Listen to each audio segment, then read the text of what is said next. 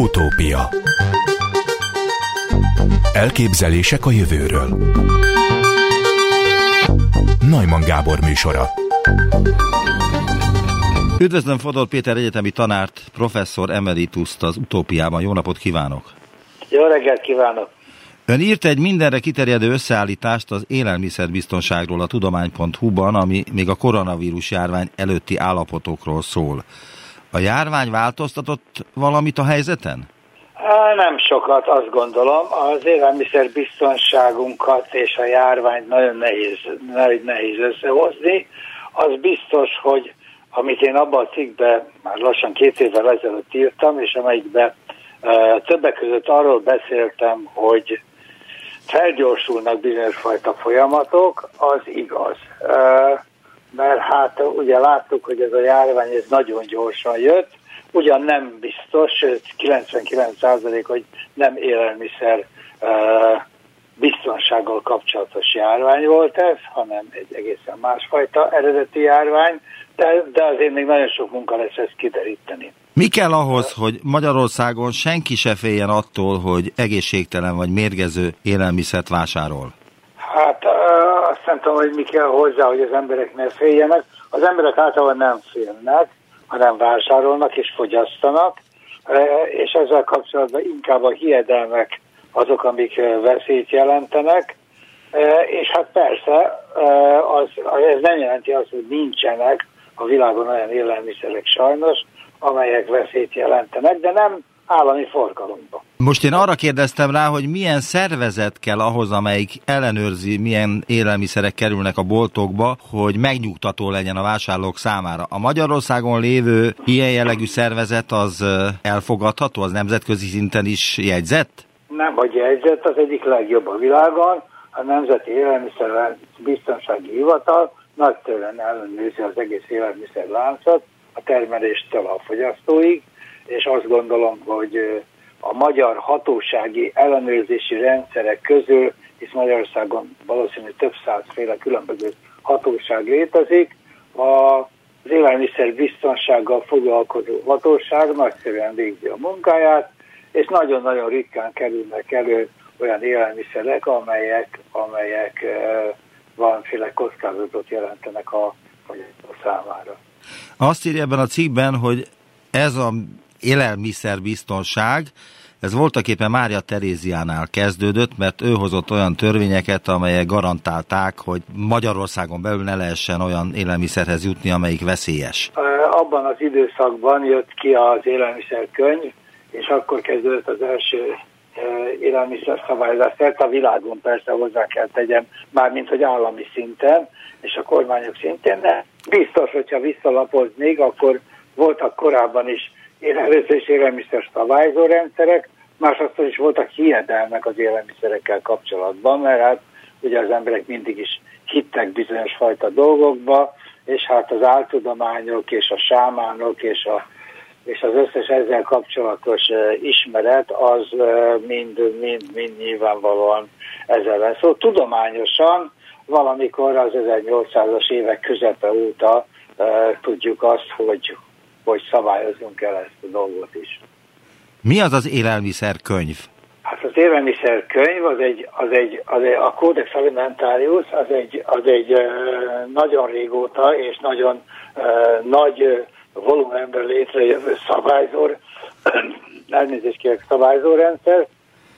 Az egyik, a, a, egyik kötete a az Európa irányelveinek az előírásai és a nemzetközi termékleírások, ez ugye leírja azt, hogy egy termék legyen az szalámi, vagy, vagy kenyér, vagy liszt, vagy bármilyen élelmiszer, milyen paramétereknek kell meg, megfelelnie, azt, ezek a termékelőírások, aztán vannak olyan ajánlások és irányelvek, amelyek a különböző szervezetek ajánlásaival megy végbe, és végezetül a, a számomra, ugye, mint analitikus számára az élelmiszervizsgálati módszergyűjtemény, amelyik leírja azt, hogy milyen hivatalos módszerekkel kell élelmiszerekből mintát venni, és azokat vizsgálni.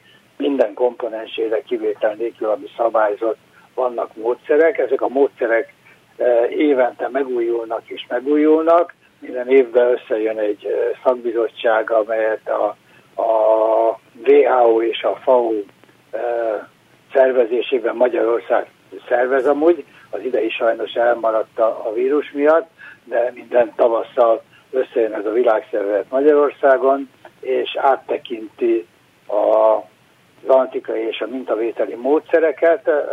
Nem mindig változtat, sőt sok esetben nagyon-nagyon-nagyon lassan változtat, de minden évben ajánlásokat tesz, és azok szép lassan újra és újra megújítják a módszereket, hisz új antikai módszereknek, hát úgy ismert anyagok is jönnek az élelmiszerekkel kapcsolatban. És az, amit az élelmiszerkönyvben olvasni, az érvényes, illetve kötelező mondjuk Európában és az Egyesült Államokban, illetve még máshol a világon is? Tehát, hogy ez mennyire ez általános? Igen, ez mindenhol a világon érvényes. A kódex a, egy, egy WHO-FAO által kézbe tartott valami. Vannak nemzeti sajátságok, amik, amik, amik hát egy valamilyen szinten felmentik a nemzetet, vagy, vagy hát nemzeti ételek, amelyek, amelyek külön szerepelnek a, a Kódex Bizottság könyvébe, de ezek nagyon kevesen vannak. Tehát tulajdonképpen az egész világon ugyanaz a élelmiszer könyv működik, és hát ezt a, ugyanazt a élelmiszer szabályzást próbálják betartani szerte a világon. Napjaikban egyre divatosabbak az úgynevezett bioélelmiszerek. Mi a bioélelmiszer definíciója? Hogy van-e egyáltalán ilyen, és valóban egészségesebbek-e a bioélelmiszerek, mint a nem bioélelmiszerek? Hát ugye a bioélelmiszer attól bio, hogy betartják a termelésnél azokat a szabályokat, amelyek a bioélelmiszer termelésnél előírtak. Ezek hosszúak. Tehát ezt nem, nem ez egy hosszú-hosszú törvény, amit, amit rendkívül bonyolultan és e, keményen szabályoz e, az európai közösség nem jelenti azt, hogy a bioélelmiszerek termelésénél nem használnak vegyszereket, ez egy rossz elképzelés, használnak vegyszereket, csak bizonyos szabályzott vegyszereket, nagyon szigorúan előírt vegyszerek, vegyszer használat van, maga a technológia is szabályzott, szabályzott az, hogy milyen területen lehet használni bioélelmiszert, hány évig előtte nem lehet vegyszert használni, milyen kötelező ellenőrzések vannak a a termelés során, ezek mind szigorúan le vannak írva a biotermelés során. A másik oldalról ugye azt gondolom, hogy a, a biotermelésnél is most már hosszú évek használata után jönnek elő bizonyos fajta gondok, például mondjuk a biotermelésnél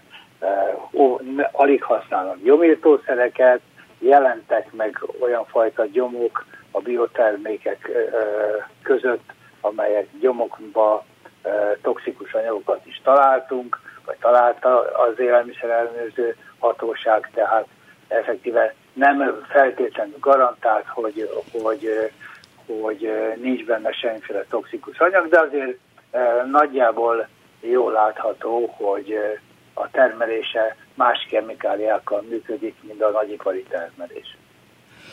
A aztán egy időben megjelent nem is olyan régen a paleo étrend, vagyis a paleolit diéta, ami olyan gasztronómiai irányzat, amelynek célja a paleolit, paleolit kori táplálkozás újra előállítása, reprodukálása a mai viszonyok között.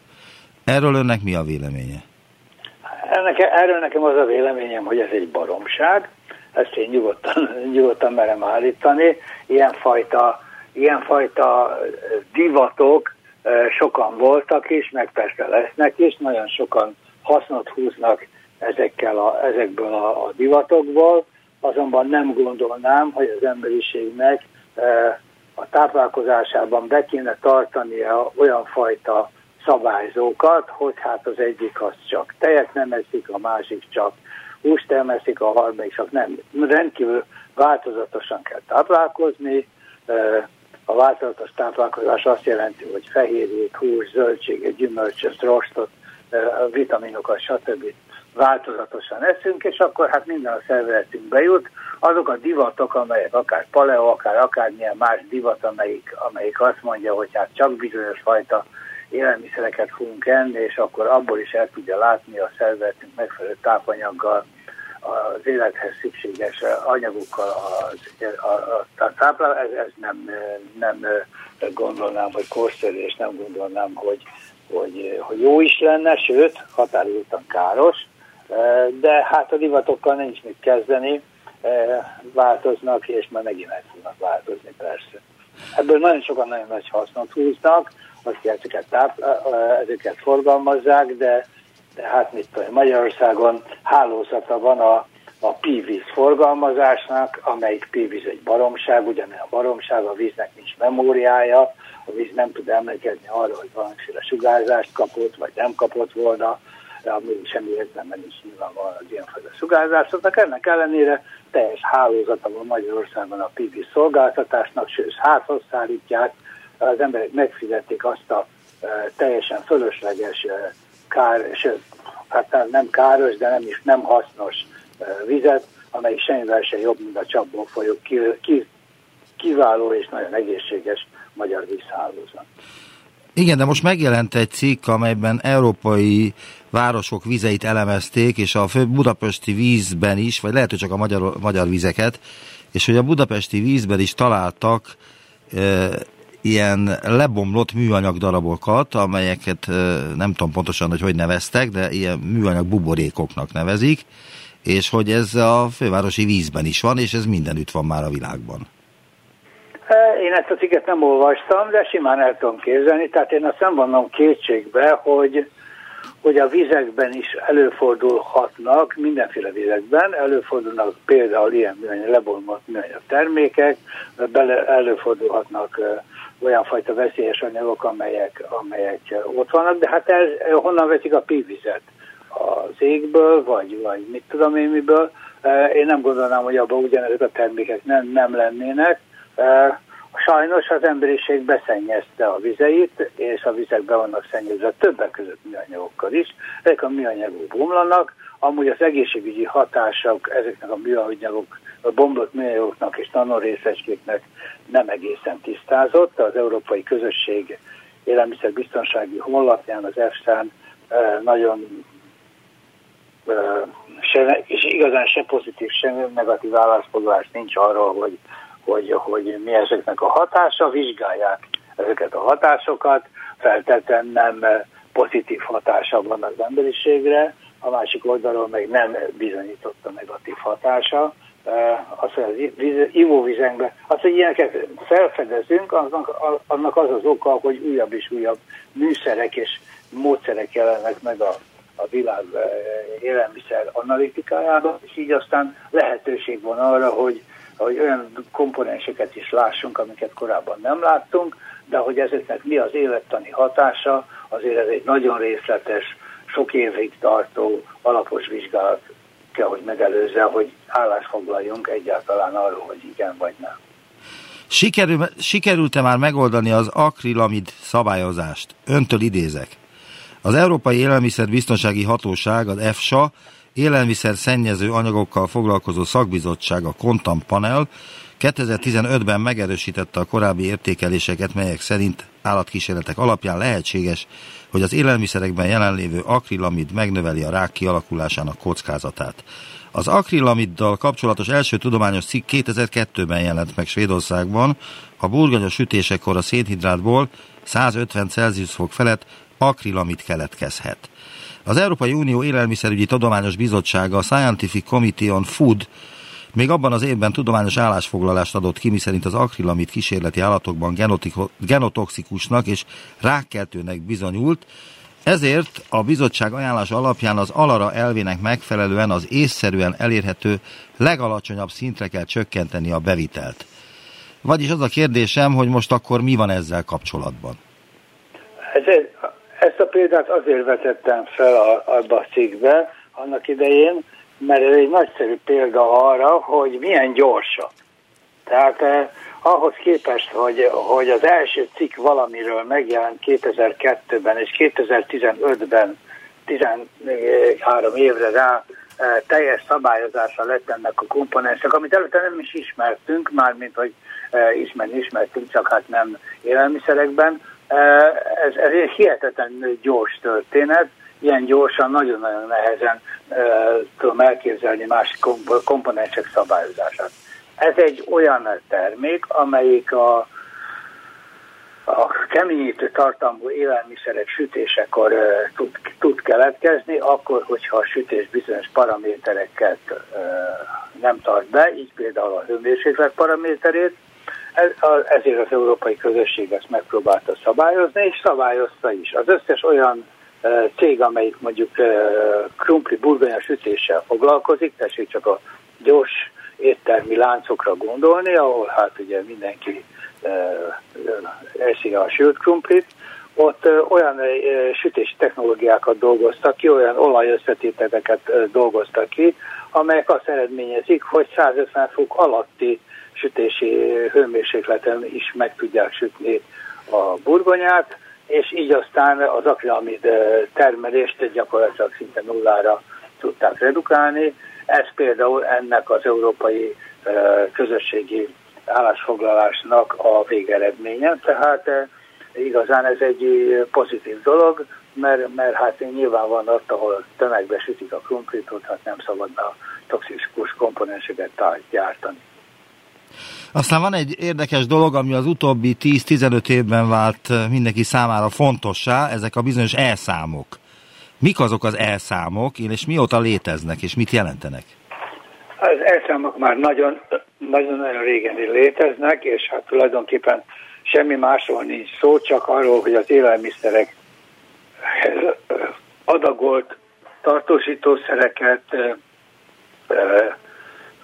adalékanyagokat valamilyen rendszerbe foglalta az Európai Unió.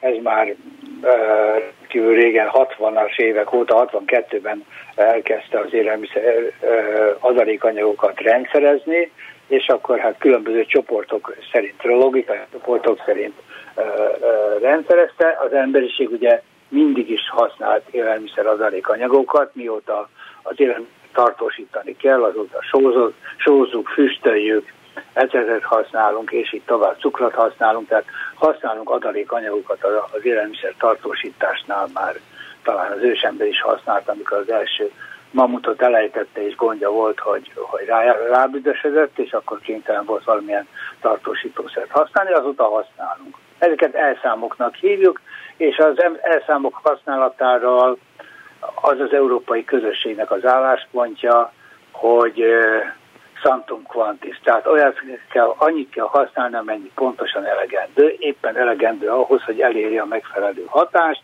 tehát elérje azt a hatást, hogy tartósítson, elérje azt a hatást, hogy mondjuk egy színezéket, amelyik bomlik a, a tartósítás során, annak visszaállítsa az eredeti színét, és így tovább.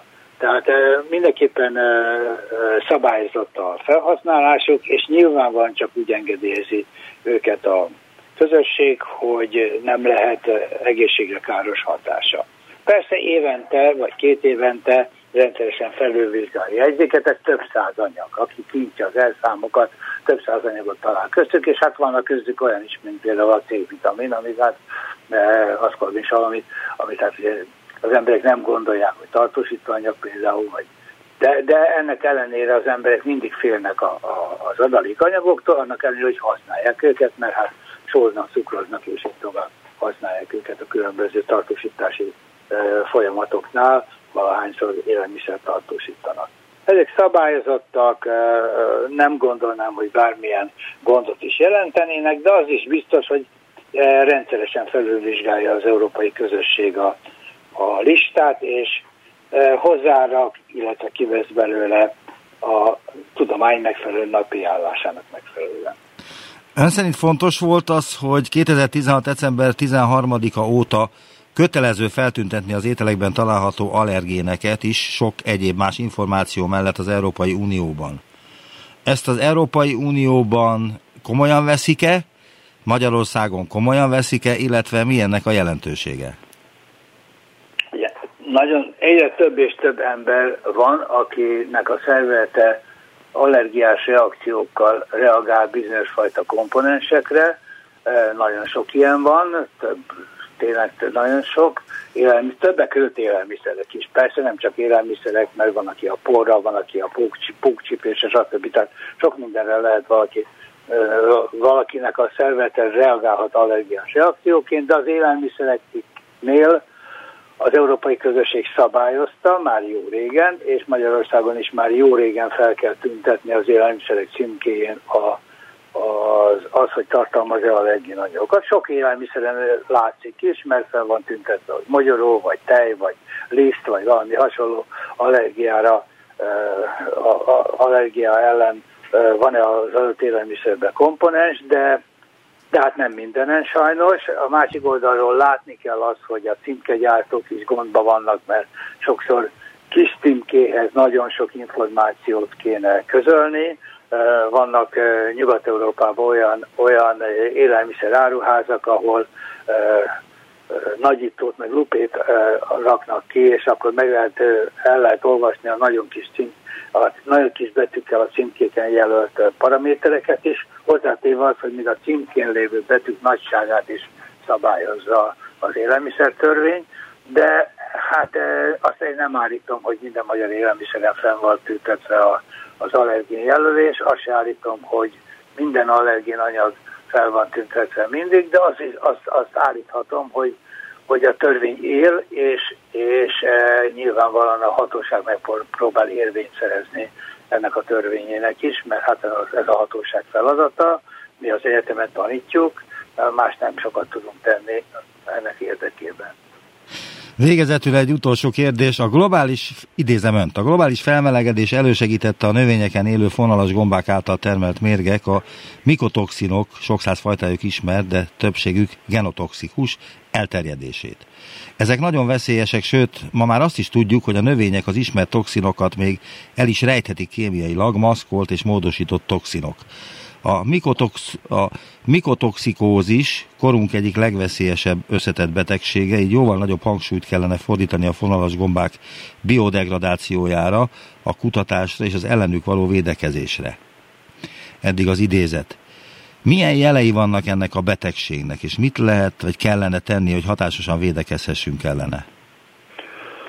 Hát ez, már, ez, már, ez már egy hosszú, ez, ez két, két kérdés volt, és, és egyikre se könnyű a válasz. Hogy mit kell tennünk ellene, hogy először is olyan élelmiszereket kéne, úgy kéne termelnünk az élelmiszereket, hogy, hogy a fonalas gombák ne károsítsák a ter, az élelmiszereket, tehát gombaölőszereket kell, kellene használnunk megfelelő mennyiségben, és úgy kellene tárolnunk az élelmiszereket, hogy a, hogy a tárolás során a különböző penészek eh, ne, ne, ne terjedhessenek el az élelmiszereinkben.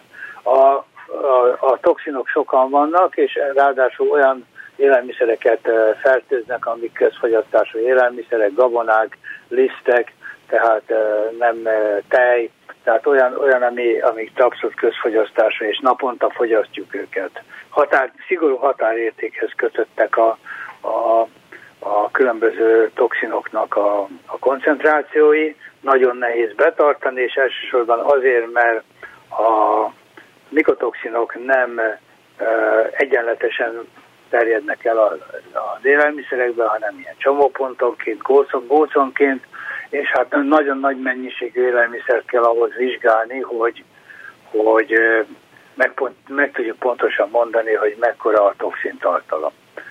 Hogy mit tehetünk ezen kívül ellene, ha már az élelmiszer toxinos, akkor vannak metodikák, módszerek arra, hogy a toxinokat bontsuk.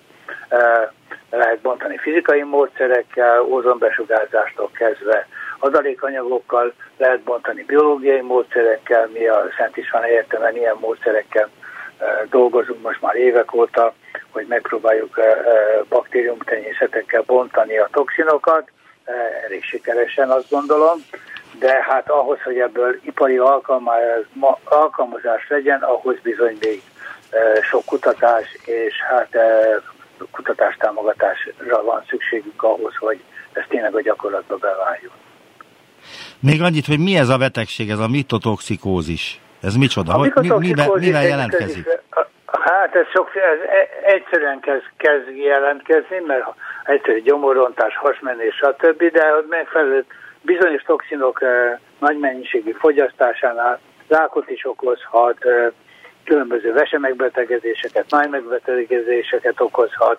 Gyakorlatilag nagyon sok olyan betegség van, amelyeknek az alapja a különböző toxinok túlzott fogyasztása és a szervezetbe való bejuttatása. Nagyon szépen köszönöm az interjút. Fodor Péter egyetemi tanár, professzor emeritus a Szent István Egyetem alkalmazott kémiai tanszékének professzora volt az utópiában. Köszönöm az interjút, viszont hallásra. Köszönöm szépen, viszont hallásra. Utópia talán a koronavírus megjelenése után pár nappal hívtam fel telefonon Boldogkői Zsoltot, a Szegedi Orvosi Egyetem Orvosi Biológiai Intézetének az igazgatóját, hogy mennyire kell félnünk ettől a vírustól, és akkor azt mondta, hogy jól tesszük, ha félünk tőle, mert nagyon veszélyesnek látszik. Üdvözlöm az utópiában Boldogkői Zsoltot, szervusz! Szervusz, üdvözlöm a klubrádió hallgatóit! Ezelőtt két hónappal veszélyesnek tűnt a számodra. Most mi a véleményed a COVID-19-ről? Hát ez egy nagyon jó kérdés jelenleg. Abba, tehát nem, nem olyan régen a, a halálozási rátát magasabbra tették, mint manapság. Igazából az a fő probléma itt, hogy tehát ugye láttuk ezeket a tragikus képeket New Yorkból, Lombardiából, illetve hát a Wuhanból nem voltak képek, de tudjuk, hogy ott is nagyon aratott a vírus. És hát itt a kérdés az, hogy, hogy más területeken viszont nem tűnik ennyire, hogy mondjam, veszélyesnek. Tehát ekkora magas halálozást nem produkál, és nem tudjuk, hogy miért. Tehát emiatt nagyon nehéz kiszámítani ezt. Tehát vannak olyan nem tudom, adatok, amik, amik azt mutatják, hogy mindössze duplája egy ilyen influenza által okozott halálozásnak. Minden esetre, hogyha világ szinten nézzük, akkor, akkor már most elérte az összhalálozás szám, a, amit, amit ez a százfinus okozott, mint amit szokott az influenza vírus. Tehát igazából nem tudok biztosat mondani. Tehát ez egy, egy új járvány, nem tudjuk pontosan, hogy az elején, közepén, vagy hol állunk, és, és nem, nem, nem tudunk biztos dolgot mondani. Nyilván azt szeretnénk, hogyha, hogyha túl lennénk rajta minél hamarabb, és oda koncentrálunk inkább a pozitív adatokra, de, de nem tudom. Annyi biztos, hogy, hogy kifejezetten ugye az öregek és a betegek vannak kitéve ennek a vírusnak, de vannak más esetek is. Persze itt mind az arány és a számok számítanak nyilván. Naponta hallani olyan híreket, hogy már megvan a vírus elleni oltás, és már el is kezdődött a sorozatgyártása, például Magyarországon uh-huh. már vakcina készítő gyárat is elkezdtek építeni. Erről hát a... mi a véleményed? Hát az vakcinagyárat elkezdtek építeni, és kész a vakcina, nem ugyanaz az állítás. Az, hogy építenek egy ilyen vakcinagyárat, de ez egy nagyon jó, jó dolog. Most a vakcinával kapcsolatban ugye az, hogy kész van a vakcina, az nem azt jelenti, hogy van egy vakcina a vírus ellen, mert ugye ennek a vakcinának több kritériumnak meg kell felelni. A két legfontosabb az az, hogy hatásos legyen a vírus ellen, a másik pedig az, hogy ne okozzon komoly szövődményeket. Tehát lehetséges, hogy, hogy, hogy akár már őszre lesz vakcina, de ugye ezt egy nyomonkövetés kell majd alkalmazni ennél, de meg kell nézni, hogy tényleg hatásosan utána ráfertőzés következhet a vírus által. Tehát lehet, hogy lesz vakcina már az idén, ősszel, de abban nem lehetünk biztosak, hogy ez hatásos lesz. Én ezt. Egyébként az intézet, amelyet vezetsz, hogyan reagált a vírusra? Tehát mennyiben változtak meg az ottani munkakörülmények, az embereknek a hozzáállása egyáltalán ehhez a dologhoz, mert hogy mindenki azt várta volna tőletek, vagy azt várja tőletek, hát ez egy orvosi biológiai intézet, ha valahol, akkor itt tudják azt, hogy mit kell csinálni egy ilyen járvány kitörésekor. Ez egy nagyon jó kérdés. Hát először is bennünket nem kértek fel, hogy ebbe a programba részt vegyünk, pedig ajánlottam magunkat, hát úgy hogy sok szakember van az országban. Eh, ami a kérdésedet illeti, hát ugye meghoztam azokat a döntéseket, amit ak- ak- akkor meg kellett hozni, hát a, azokat a professzorokat, akik, akik már idősebbek, azokat eltanácsoltam, hogy bent legyenek az intézetbe, illetve hát a munkatársakat is úgy, tehát csináltunk egy ilyen Facebook oldalt, ahol mindig mindenki beírja, hogy mikor van bent, és ugyanabban a helységben egy, legalább egy fél nap különbséggel kell, hogy legyünk, tehát a, a, a levegő útján ne terjedjen a vírus, meg nyilván mindenfajta olyan biztonsági előírás, tehát a felületeknek a sterilizálása, stb. betartunk. Amit lehet, azt nyilvánvalóan on, ilyen home office-ban végezzük, az, az oktatást és a egymással a kommunikációt. Most, hogy vége lesz a riportnak, fogjuk tartani a, a szakmai megbeszélésünket a Zoom-on. Tehát amit lehet, azt így teszünk. Aha.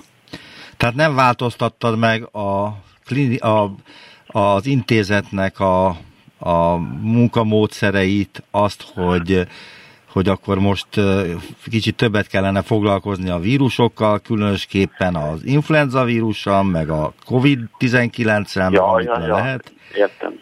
Tehát a, a munkarendet az alapvetően megváltoztattam, de igen, tehát nem tudtam ezt is kérdezni, de hogy nem. Tehát tesztelünk most különböző felületeket, természetesen nem a a koronavírusra, mert ugye ez egy ilyen engedélyköteles dolog. Olyan víruson nézzük meg először különböző ilyen felületeket például, hogy, hogy mennyire eh, pusztítja el a vírust, ami hasonló szerkezetű, de van ráengedélyünk a laborban, egy koronavírust, egy állati koronavírus fogunk tesztelni azokkal a felületekkel, amik a legjobbak, egy másik olyan laborban, ahol erre van engedély, és hogyha van nagyon jól működik, ugye akkor hát szeretnénk a, a humán koronavírusról is megnézni ezt a dolgot.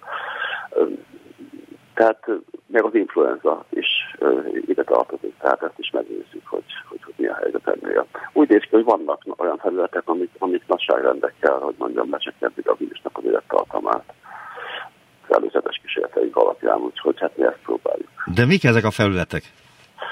Hát ez egy ilyen érdekes felület, hát nem tudom, hogy tudunk-e a publikáció előtt mondani erről valamit. Ezt nem mi fejlesztettük ki, ezeket a felületeket, hanem egy ilyen kollaborációval vizsgáljuk. A lényeg az, hogy a fény hatására aktivizálódik, és, és akkor elroncsolja a felületeket. A baktériumoknál már ez nagyon jó működik. Várj egy pillanatig, hogy erre mondta azt a Trump, hogy akkor fényt kellene bevezetni az emberekbe?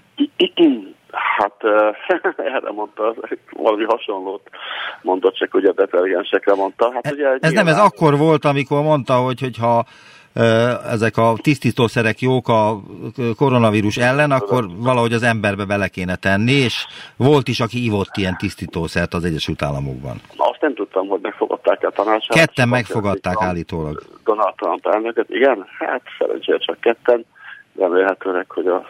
Hát amennyiről tudunk erről hírt adott a sajtó, hogy ketten megfogadták, és könnyebb betegségük lett ennek következtében. Hát nézd, de a politikai vezetőknek nem kell érteni a tudományos kérdésükhöz. Egy dolgot kell érteni, hogy a megfelelő szakértőket vegyék maguk mellé, és hát rájuk bízzák az ilyenfajta kommunikációt, mint ebben az ügyben, mint a klímaváltozás ügyében, mint egyéb ügyben. Már két hónapja egyébként bejelentett, amikor veled beszéltem, akkor jelentette be Donald Trump, hogy egy milliárd dollárt kér a kongresszustól a koronavírus elleni oltás kifejlesztésére, amit meg is kapott egyébként, és további egy milliárdot a megelőző intézkedések foganatosításáért, és azt kérdeztem akkor is, és most is kérdem, mert szerintem nem kaptam akkor választ, vagy teljes körű választ, uh-huh. hogy mi, mire kell ekkora összeg egy oltás kifejlesztéséért. Tehát, hogy azért egy milliárd dollár az 320 milliárd forint. Azt úgy el, tudjuk, hogy mekkora körülbelül. Tehát ezt a részét, hogy, hogy amit Donald Trump kért, hogy az mire használja, nem tudom pontosan. Minden esetre a vakcina fejlesztés, az már több mint, több mint száz vakcinát fejlesztenek világszerte. Ide különféle kutatóintézetek, vágnak ide bele. Nyilván, hogyha a kutatók csinálják, akkor kell találni erre forrásokat, és hogy utána ezt gyártsák. Tehát most jelentette a melyik cég, nem is tudom, most nem jut eszembe hirtelen, hogy készen áll arra, hogy akár egy milliárd vakcinát is legyártson, hogyha majd meg lesz a megfelelő vakcina. Tehát a gyártók, tehát a másik része, hogy a gyártó kapacitás nem elég, hogy meglegyen a vakcina, hanem is kell gyártani ezt, de úgy tűnik, hogy akkor ez legalábbis ennek a cég révén rendelkezésre áll. Tehát e, igazából azért kerül ilyen sokba, ezt nem tudom, hogy itt mennyi. Egy, egy, tehát egy vakcina kifejlesztése az, az körülbelül ez a nagyságrend, egy kis molekulás gyógyszer kifejlesztés az a kicsit még drágább. Tehát az a probléma itt ugye, hogy tesztelni kell, hogy működik-e, és hogy nem okoz-e súlyos mellékhatásokat, és az emberkísérletek előtte állatkísérletek, legalábbis a kismolekulárszereknél, tehát, tehát ezek kerülnek így viszonylag sokba. A vakcinát pontosan nem tudom, hogy, hogy, hogy mennyibe kerül ennek kifejlesztése. Én azt gondolom egyébként a vakcinával kapcsolatban, hogy valószínűleg a tesztelést egy kicsikét meg fogják gyorsítani, lehet, hogy kihagynak egy-két lépést, és hamarabb fogják, vagy mondjam, emberi alkalmazásra használni, de nem tudom, mi lesz itt a pontos helyzet. Volt még a múltkori interjúban arról is szó, hogy egyetlen ateistaként meghívtak a Magyarországon megrendezésre kerülő eucharisztikus kongresszus egyik vitájára, amely a tudomány mhm. kontra vallás témájáról szól. Azóta már tudjuk, hogy elmarad legalábbis idén az eucharisztikus kongresszus, jövőre lesz, de mi az, ami ebben a témakörben a legérdekesebb szerinted? Engem úgy hívtak meg, mint ateistát, tartsuk egy előadást, és vegyek részt az azt vitán. Ennek egy ilyen szatellit kongresszusa lett volna, hiszen hát maga a kongresszus az, az, az hiszem szeptemberben lett volna, ez pedig van, akkor májusban. Tehát, tehát ezt megelőzően én úgy tudom, hogy, hogy egyedül én lettem volna, aki, aki nem hívő, és hát nagy nevű nemzetközi, hogy mondjam, hívőkutatókat hívtak volna meg, hogy nem tudom, ki fogadták el pontosan, de tényleg a, úgy mondjam csúnya szó, hogy a, a nagy ágyúk itt lettek volna. Sajnálom, hogy elmaradt, ugye most azt a körlevelet kaptuk, hogy, hogy, hogy, hogy, hogy írjunk egy könyvet, és akkor ezt már benne ilyen tetét, hát nem tudom, lesz erre időn. Hát jövőre megtartják, tehát jövőre bepotolhatod ezt a hát vitát. Hát, akkor, meg, akkor megvárom ezt. Hát azóta így észlettem már ilyen... ilyen, ilyen De a vallások, igen. a vallások hogyan befolyásolják a kísérleteket? Van olyan ország, ahol vallási okokból nem engedélyeznek bizonyos tudományos kutatásokat? Hát, ez egy jó kérdés. Most hirtelen témaváltásban már ilyen. Hát szerintem egyfajta idézőjes vallásos hitet ez a GMO-kkal szembeni, hogy mondjam, szembenállás. Ugyanis sokan lehet, most nem hazai viszonylatot értek ez alatt. Tehát sokan ugye, hogyha megváltoztatjuk egy genetikai állományunkat, az azt mondja, hogy, hogy ez nem az embernek a dolga. Hogy Istent játszunk, igen. Behatol, igen, Istent játszunk. Hát amúgy most hirtelen várjál, hát tehát nyilván, tehát, tehát a, hogyha beavatkozunk, főleg, hogyha, hogyha emberről van szó, tehát például őssejtek, embryonális őssejtek. Még a kísérlet, volt olyan időszak az előző republikánus kormányzat alatt, amikor nem engedték az emberi ősejteket, hogy előállítsanak, legalábbis az állami pénzen ezt megtegyék, akkor menekültek ugye ezek az ősejkutatók Amerikából, főleg Ázsiába. Európában is is volt, ez a Németországban, és pont amikor én dolgoztam, akkor volt ez a vita.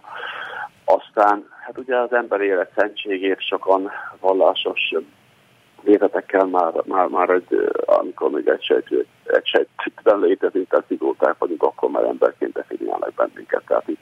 Jó, várj, akkor egyértelműben kérdezem. Ha te Igen. hirtelen Teheránba kerülnél az intézeteddel együtt, Igen. van olyan kutatás, amit ott nem engedélyeznének?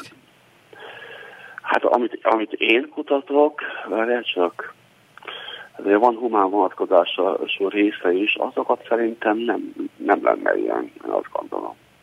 Én, én, a kutatásban nem hiszem, hogy ez előkerülne. A nyilvános vitáim valószínűleg nem engedélyeznék ott, vagy börtönbe kerülnék, vagy nem tudom, mit csinálnának. De kutatásban nincs szerintem olyan, amit Teheránban nem engednének. A másik uh, fontos dolog, ami a COVID-19-el kapcsolatos, igen. élőlénynek nevezhető ez a vírus, mert beszéltem olyan tudóssal, aki szerint nem biztos, hogy egy vírus élőlénynek is nevezhető. Hát ez egy filozófiai kérdés, de hogyha én azt mondtam, nyilvánvalóan élő, azt szoktam mondani, amikor tartok elő előadást, hogy tehát, tehát a vírus ugye amikor e, nincs benne a sejtben, akkor olyan, mint egy kristályos struktúra, nem mutat semmilyen életjelenségek, amikor viszont bekerül a sejtbe, akkor szétesik az egész, átveszi a sejt e, irányítását, és akkor él és virul. De most például a baktériumnak is van olyan állapota, a spóra állapota, amikor kedvezőtlen körülmények közé kerül a, a baci, gyakorlatilag semmit nem csinál, vár arra, hogy kedvezőek legyenek ezek a körülmények, és akkor utána él. Most a spóra, akkor élettelen vagy a baktérium, tehát ez egy olyan kérdés, hogy tudjuk, hogy miről van szó, hogy most ezen vitatkozni szerintem értelmetlen. A vírus ér, biológiai rendszerekbe kategorizáljuk őket, családokba. Ez, ez az a válasz rá, hogy az attól függ, hogy nézik akkor hogyha már megengedjük a másik álláspontot is, tehát képes arra, hogy ilyen tevékenységet folytasson, de nem mindig teszi ezt. Még egy dolog, ami szintén ilyen alapvetés, hogy minden vírus az ember ellensége? A vírusoknak nincs más lehetőségük, mint hogy szaporodjanak a sejtbe, és ugye a sejtek, meg a, a sejtekkel rendelkező élőlények nem szeretik természetesen. Hát nem csak az ember, nyilván vannak állati vírusok, vannak növényi vírusok, tehát amik bennünket fertőznek, az ezek paraziták. Csak van, amelyik súlyos, hogy mondjam, problémát okoz, másikat meg észre se veszik, hogy megfertőzik bennünket. De nem kell, nem, nem, nincs szükségünk rájuk, hogy így mondjam. Még egy dolog, ami viszont nagyon fontos, hogy mi a véleményed a magyarországi védekezésről? És, és van egy másik dolog, amit sokan hangoztatnak, hogy a nyár kihúzhatja a méregfogát ennek a COVID-19-nek, hogy erről mi a véleményed? Igen, hát kezdjük akkor itt a, a végén a dolgot. Tehát én szerintem a, úgy tűnik nagyon, hogy a, hogy a nyár, meg a meleg idő és az UV-sugárzás az nem kedvező a vírusnak, és emiatt már most vannak ezek a trendek, hogy, hogy visszaesik a vírus. Na most sokan ugye ezt hangoztatták, hogy a trópusokon, vagy nem tudom, ott, ott is ott van a vírus, és akkor tehát nem, nem fog ez bekövetkezni, csak ugye ahhoz hozzá kell volna tenni, hogy ugye hogyan fertőz a vírus, mennyi a fertőzöttségi rátája valószínűleg alacsony. Másrészt meg ugye a trópusokon elég pálas a levegőben, sok a felhőzet, tehát az UV-sugárzás az nem annyira jelentős.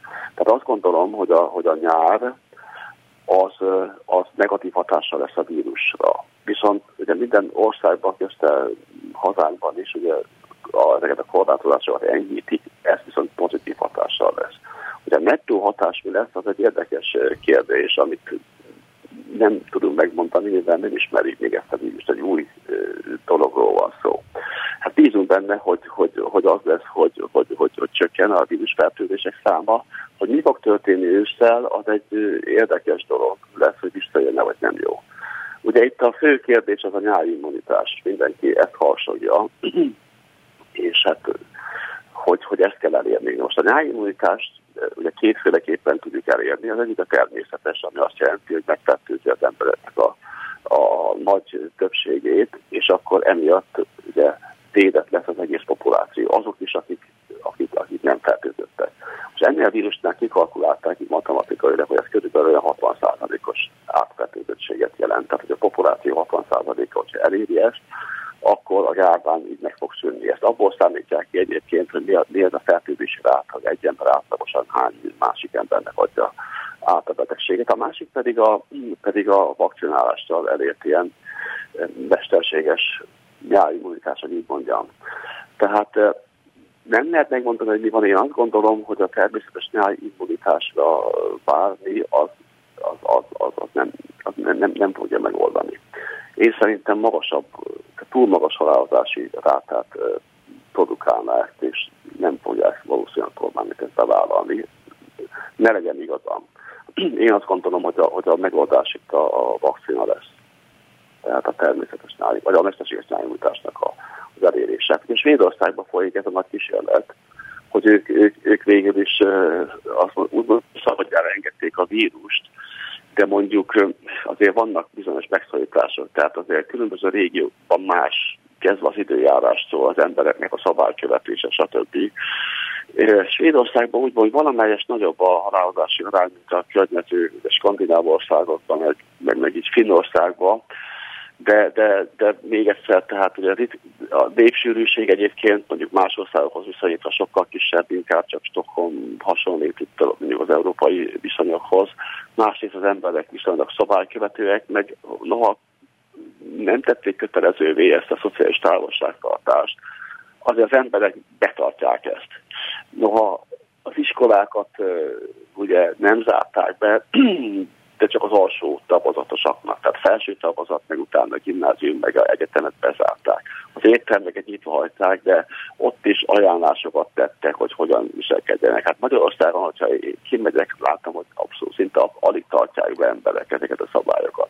Van, aki nagyon betartja, autóban egy származkal egyedül, meg itt tudom, biciklivel, aki nincs is felvesz a származkot, mások meg összecsütülnek is beszélgetnek, tehát nálunk ez egy ilyen probléma. Úgyhogy ez, ez, ez a gond, hogy különböző régióban más-más, hogy mondjuk adatok jönnek elő, és hát még a szakemberek is lényegében el, eltérő véleményeket adnak erről a dologról, hogy mi fog bekövetkezni, mit kéne tenni. Amit a hazai helyzetről mondta, én, én szerintem a hazai kormány viszonylag hamar lépett ebbe a helyzetben. Szerencsénk is volt, ugye Magyarország nem annyira átjáróház, mint mondjuk a, a nyugat, tehát később ennek legalább két-három héttel, mint ott láttuk, hogy mi történik, meg tudtuk tenni a dolgokat. Másrészt meg közel kerültünk ugye a, a, a jó időhöz is.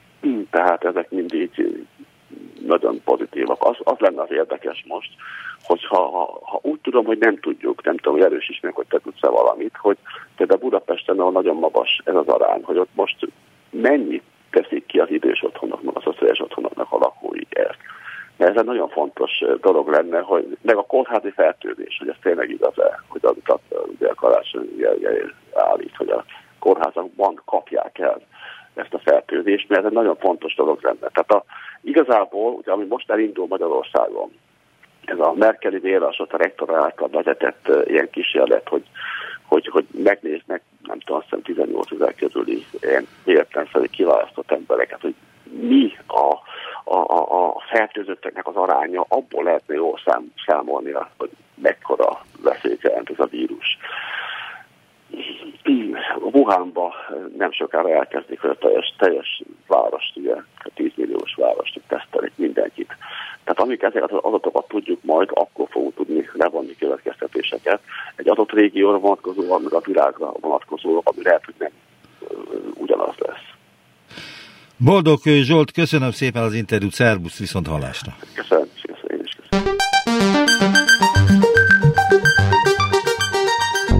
Visszaértünk a jelenbe. Neumann Gábor utópia című műsorát hallották.